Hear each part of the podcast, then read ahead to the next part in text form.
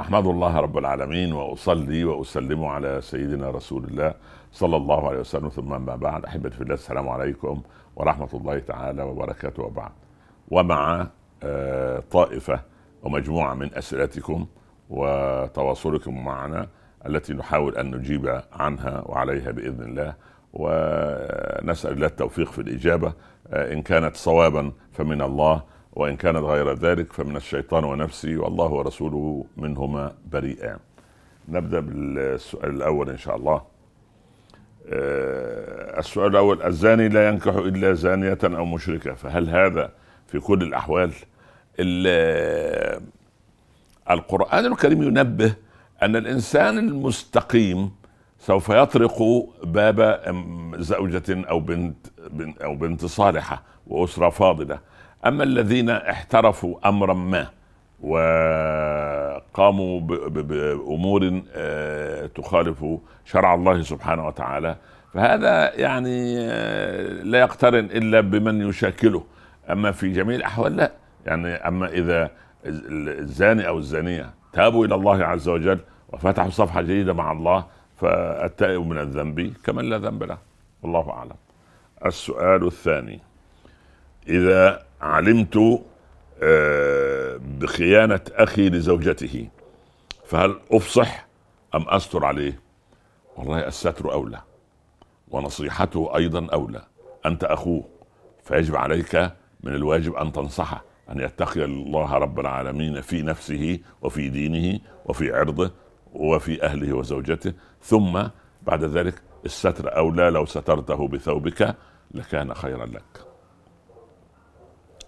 إذا قتلت حيوانا بالسيارة بالخطأ فما الحكم الشرعي؟ يعني أنا ماشي بالسيارة ودهست آه عزكم آه, آه قطا هرة أو أو كلب أو حيوان أي، هل علي دية أو خطأ؟ طبعا لا، في تستغفر الله وليس في هذا شيء إن شاء الله. وربنا يبارك فيكم، يعني هذه رحمة طيبة أن نرحم ما خلق رب العباد سبحانه وتعالى، وأن نتريث في القيادة إن شاء الله. اشترطت زوجتي في عقد زواجنا ألا أتزوج عليها، فهل هذا العقد جائز؟ والله طالما أنت وافقت على تقييد المطلق، يعني يداك أوكتا وفوق نفخ، وده شرط تشترط على نفسك به، يعني هذا شرط. بعض طبعا من أهل الفقه يقولون هذا الشرط غير جائز لأنه يقيد أمرا مباحا في دين الله. وبعدين أنت جاي تسأل الآن؟ لا، يعني تعمل واجب، يعني قبل أن يشترطوا عليك اسألوا الشيوخ، ما شاء الله عليهم، يعني موجودين في كل مكان. يا شيخ ينفع هذا الشرط؟ كان ساعتها يفتيك، لكن الفتية بعد الفعل غير الفتية قبل الفعل. أنت لما هزتك الأحداث بدأت تسأل. طيب طيب هل الانتحار من تراكم الديون، فأنا أموت كل يوم، حلال؟ الانتحار حرام قطعا. من واجأ بطنه بحديدة فمات يظل في في النار والعياذ بالله، يجأ بطنه بحديدة إلى أبد الآبدين. ومن تردى من شاهق رمى نفسه من أعلى برج فوقع ميتا منتحرا، يعني فوالعياذ بالله رب العالمين يظل يتردى في نار جهنم إلى أبد الآبدين. فلماذا الانتحار حرام؟ لأن في قضية خطيرة، أن أنت لا تملك جسدك، أنت مش تملكه عشان تتخلص منه. والجسد إن الله اشترى من المؤمنين أنفسهم وأموالهم بأن لهم الجنة فاشترى، فلما أبقاها عندنا أبقاها أمانة، ونحن يجب أن نحافظ على الأمانة، وهذه أمانة الله عندنا، فلا يجب أن أن أن نهلكها، لأن الذي ينهي الحياة هو رب العباد واهب الحياة وخالقه. فالانتحار حرام، ولكن ادعو الله بفك الكرب، وادعو الله بسداد الدين، وادعو الله بشفاء المريض، وادعو الله بتفريج الكرب، فإن رب العباد يقول: وقال ربكم ادعوني أستجب لكم. أتيأس وربك الله. حضرتك عشرات الأسئلة عن موضوع الانتحار. أه والله نسأل الله أن يشرح الصدور وأن ييسر الأمور، فوالله ما قرأ محبط بإخلاص سورة يوسف إلا وسره الله، كما قال بعض أهل العلم. والإنسان من أكثر من الاستغفار جعل الله له من كل هم فرجا ومن كل ضيق مخرجا ورزقه من حيث لا يحتسب. وهذا كلام رسول الله، بس نأخذه على اليقين مش على التجربة. الناس بتسمعنا يا ولدي عايزه تجرب، تقول انا انا سبحت واخونا من قبل، يقول انا قرات القران. انت ما قرات، الذي قرأ لسانك والذي رأت عيناك، لكن بقلبك هذا ما يراد. ما حكم خلع النقاب بعد لبسه؟ طبعا تعلمون ان رأيي، مش رأيي يعني الرأي الفقهي، ان الجمهور يرون ان النقاب ليس فرضا وانما هو فضيلة فضل، والآخرون يرون ان النقاب فرض. عشان بس اخواننا دايما متحفزين ليه تحفز غير طبيعي. يعني انا هنا البعض يقول، اظن الكلمات واضحه ولغه عربيه، انا لم انطق لا بالفرنسيه ولا بالانجليزيه ولا بالاسبانيه ولا بالالمانيه، لا باللغه العربيه، يقول البعض ان النقاب فرض فرض، والاخرون يقولون انه فضل فضاد لام. اظن الحروف ما اوضحها في لغتنا العربيه. وبعدين دي لهم اسانيد وهؤلاء لهم اسانيد. اللي يرون النقاب ليس فريضه عندهم واحد وعشرين دليل يرون عدم فرضيته، واللي شايفين انه فريضه يعني لهم ايضا اسانيد، ونحن نحترم هؤلاء ونجل هؤلاء. وبعدين يقولوا اذا كانت المراه جميله، يعني الله يرضى عليك من يقيس جمالها؟ نوديها انا عند عند لجنة اختبار ملكات الجمال عشان نشوف دي جميل. يعني أنا, أنا أنصح ابنتي المنتقبة التي انتقبت ألا تخلع نقابها. ليه؟ لأن تبتدي زي حبات المسبحة وحبات الياقوت، هينفرط واحد، هيبتدي الحجاب يلون ويبتدي يزحزح شوية، هيحصل فعلا زي بالضبط اللي بيترك صلاة النوافل وبعدين تدخل بعد ذلك على الفريضة. طيب، حكم شراء بيت او سياره باخذ قرض من البنك؟ اه دائما اخواننا بالذات الذين يعيشون في بلاد غير اسلاميه يسالون عن المورجج، ويعني بهذا المنطق. شوف، قولا واحدا البعد عن الربا، خلاص. واذا كان ميسرا لك ان تستاجر بيتا وتعيش فيه بالايجار بعيدا عن شبهه الربا هذا خير. بعض العلماء بعض العلماء قالوا أن سبحان الله إذا اضطرتني الظروف أننا أريد بدل ما أدفع ألف كل شهر إيجار البيت على مدى ثلاثين سنة، هدفع الألف للبنك وبعد ثلاثين سنة يصير ملكا لي. فقالوا أن مش على سبيل التملك، لا، على سبيل السكن، ما ينفعش أنك تستثمره، يعني مش تاخد فلوس من البنك. و...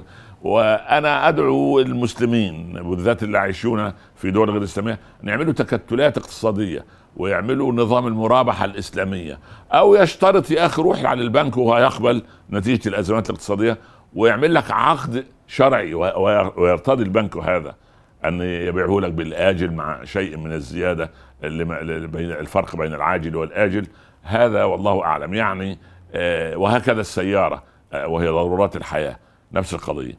فأنا أرى والله أعلم أن إخواننا الذين يعيشون في دول غير إسلامية سواء اللي كانوا في أوروبا عليهم يستفتوا المجلس الأوروبي للإفتاء، وهي جهة مختصة تجمع يعني فيها مجموعة من أهل العلم وأهل الفضل وأهل الفقه وأهل الدراية وأهل فقه الواقع وفقه الموازنات وفقه الأولويات وفقه المقاصد، ما يفهمون يعني يفهمون ما لا يفهم الآخرون. ونفس القضية في مجلس فقه في أمريكا الشمالية، فأرجو أن يراجع هؤلاء. لكن في البلاد العربية في بنوك إسلامية والحمد لله. حكم صبغ الشعر للرجل والمرأة؟ هو لا شيء في صبغ الشعر. وبعدين يقول أهل الفضل ما شابت شعرتهم في الإسلام إلا واستحى الله أن يعذب صاحبها يوم القيامة. أما صبغ الشعر للمرأة، يعني صبغ الشعر للرجل لما جاء أبو قحافة وعبر الثمانين ورأسه كالثغامة بيضاء، يعني اللي هو والد أبو بكر، ليسلم، فعاتب النبي صلى الله عليه وسلم صديقه أبا بكر الصديق وقال له هل كنت أنا أتيت الشيخ؟ أنا اللي كنت آجي للشيخ لكبر السن، من أدب رسول الله صلى الله عليه وسلم. المهم، فلما أعلن الإسلام قال له هل يعني غيرتم أو صبغتم للشيخ وتجنبوا السواد؟ واحد عنده ثمانين تسعين سنة يصبغ شعره أسود ولحيته سودة، يعني شاب عنده ثلاثين سنة وأسنانه واقعة شكلها مش يعني ما ف لكن الصبغة للمرأة المحجبة لا شيء فيها، لكن الست الموظفة مدام نادية ومدام فادية اللي كل يوم رايحة الشغل مرة أصفر مرة أحمر مرة أخضر، ما دي موضوع تاني، لا ما دي مش تبع الفتوى. طلب صور لخطيبتي بلا حجاب للتأكد بأنها ستجذبني. يا سلام عليك، ما ينفعش، لا يجوز، واخد بالك، ما ينفعش. يكفيك ان دي امك رب ربنا يا ربنا يبارك فيها واختك ربنا يبارك فيها، لما راحوا لها شافوا الاورده اللي تحت الجلد بتاعها ونقلوا لك الصوره كامله، وان شاء الله ربنا يبارك لك فيها ان شاء الله، نظر اليها سرا، لكن لا يجوز. قرأت اذكار الصباح والمساء والمساء وما زلت اعاني من ايام سيئه. لا انت مش، هي مش بيزنس، مش عمل انا عامل كده اديني كده، لا يا اعطيك تعطيني، لا انت عليك اذكار الصباح والمساء دي سنه مؤكده عن رسول الله صلى الله عليه وسلم، ويزال لسانك رطبا بذكر الله، ولازال تقرأ القران، ولازال تستغفر الله، زال في معيه الله، وتعمل حلال وتاكل الح... وتاكل حلال، ان شاء الله ربنا يعني ان شاء الله يزيل عنك الايام السيئه باذن الله. لماذا يحاسبني الله على يحاسبني الله على نفس الذنب مرتين، مره في القبر ومره في الاخره؟ هو شوف، في ذنوب آه تحاسب عنها في... عليها في القبر، وفي ذنوب تحاسب عليها يوم القيامه. لما مر النبي صلى الله عليه وسلم بقبر قال اف لك اف لك، فقال ابن عوف آه الي يا رسول الله؟ قال لصاحب هذا القبر، آه في روايه لصاحب هذا القبر آه غل شمله بدون وجه حق في معركة يعني من المعارك، فأشعل الله عليه قبره نارا لو أخذ شيء لا يستحقه. آه ثم قال يعذبان في حديث آخر، يعذبان وما يعذبان في كبير، كان أحدهما لا يستبرئ من بوله وكان الآخر يمشي بالنميمة بين الناس. هذه موجبات عذاب القبر، وارجعوا إلى الدار الآخرة والوعد الحق، فيها تفاصيل إن شاء الله، لكن نسأل الله أن يرحمنا جميعا وأن يوجب لنا أو يفتح لنا باب خير إن شاء الله. ما الفرق بين كافر فعل خيرا وكافر لم يفعل شيئا يوم القيامة؟ لا، اللي هيعمل خير من غير المسلمين في الدنيا ربنا يؤتيه جزاء عمله في الدنيا، جزاء عمل، لأن الله لا يضيع أجر من أحسن عمله. نعم. ما حدود زينة المرأة في الخروج؟ المرأة لما تخرج كزينتها في الصلاة، زي الصلاة الوجه والكفين بس، هذا هذه زينتها. يعني استثنى بعض العلماء الكحل بس، اما ما تراه من بلياتشو وتغيير بتاع ولوحات بيكاسو والفن التكعيبي والفن التجريدي وكورنية الفنون الجميلة والفنون التطبيقية لم لم يقل به قائل. ما حكم التبول واقفا للرجل؟ يعني هو ليه غير جائز، لأن خشية أن يطير رشاش من هذا البول على الثوب، فيتوضأ الإنسان ثم يصلي، صلاته تكون باطلة لعدم طهارة ثوبه. ما حكم التدليك للاسترخاء، يا سلام، وتهدئة حالة النفسية، الرجل للرجل والمرأة للمرأة؟ طيب هو إيه، مش عارف الأيام دي كل الأسئلة على موضوع ده، في حد بيروج للمراكز الرياضية ولا إيه؟ شوف، طبعا يباح الرجل للرجل والمرأة للمرأة إذا أمنت الفتنة. نمرة اتنين، بعض المراكز فيها كاميرات، واحنا بنحذر الأخوات وبناتنا أن يذهبن إلى أماكن مشبوهة. آه مع انتشار هذه الفوضى الحادثة ما بين آه نزع طبيعة الخلقة، وأنه سبحانه وتعالى خلق الزوجين الذكر والأنثى، فيعني الإنسان يحتاط لمثل هذه الأمور، لكن لا شيء في مسألة هذه التمرينات الرياضية والتدليك إذا كان قائما على علم بالفسيولوجي والعضلات والتركيبة يعني إن شاء الله، والله أعلم. إذا اغتصبت الفتاة هل يجوز لها قتل الولد الذي تكون في بطنها؟ اولا سؤال خطير، هل يجوز قتل الطفل او الجنين الذي نشأ نتيجة اغتصاب؟ طبعا الطائفة من العلماء يرون التخلص منه، لأن في طبيعة المجتمع يصير عارا على على البنت وهي لم ترتكب شيئا، وعارا على أسرتها، وإحنا أصلا بنبحث للبراءة عن العيب أصلا. يعني نيجي للإنسان طاهر وإنسانة طاهرة ونشينهم على السوشيال ميديا وعلى وعلى والألسنة تتناقل في النوادي ونلمز الأعراض، ده, ده للطاهر وللطاهرة، فما بال لهذه المسكينة. فبعض العلماء يرون التخلص من الجنين المتكون نتيجة الاغتصاب هذا في يعني بعض العلماء يقولون قبل مئة وعشرين يوم، أما بعد مئة وعشرين يوما فطبعا المسألة هنا تصير قتلا، ولا نريد أن نحكم الواقع في دين الله، ولكن يجب أن نحكم الدين في الواقع. يعني يعني المقياس مقياس الدين مش مقياس الواقع. يعني المجتمع عندما يفسد وتنتهك الأعراض بالكلام وبالهمز وباللمز وبال يحب الذين يحبون أن تشيع الفاحشة في الذين في الذين آمنوا، إذا طأطأنا رؤوسنا كمجتمع لهم صيرنا المجتمع دين وفق عادات وتقاليد وأفكار المجتمع. لا، أنا أريد أن أخذ الواقع ليكون الدين هو الحاكم، فهذا والله أعلم. وطائفة أخرى ترى أنه لا يجهض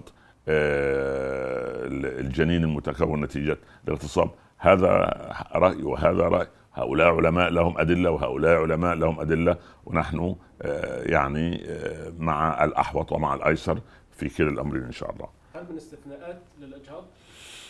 لا، ليس في هناك استثناءات للإجهاض حتى عامة.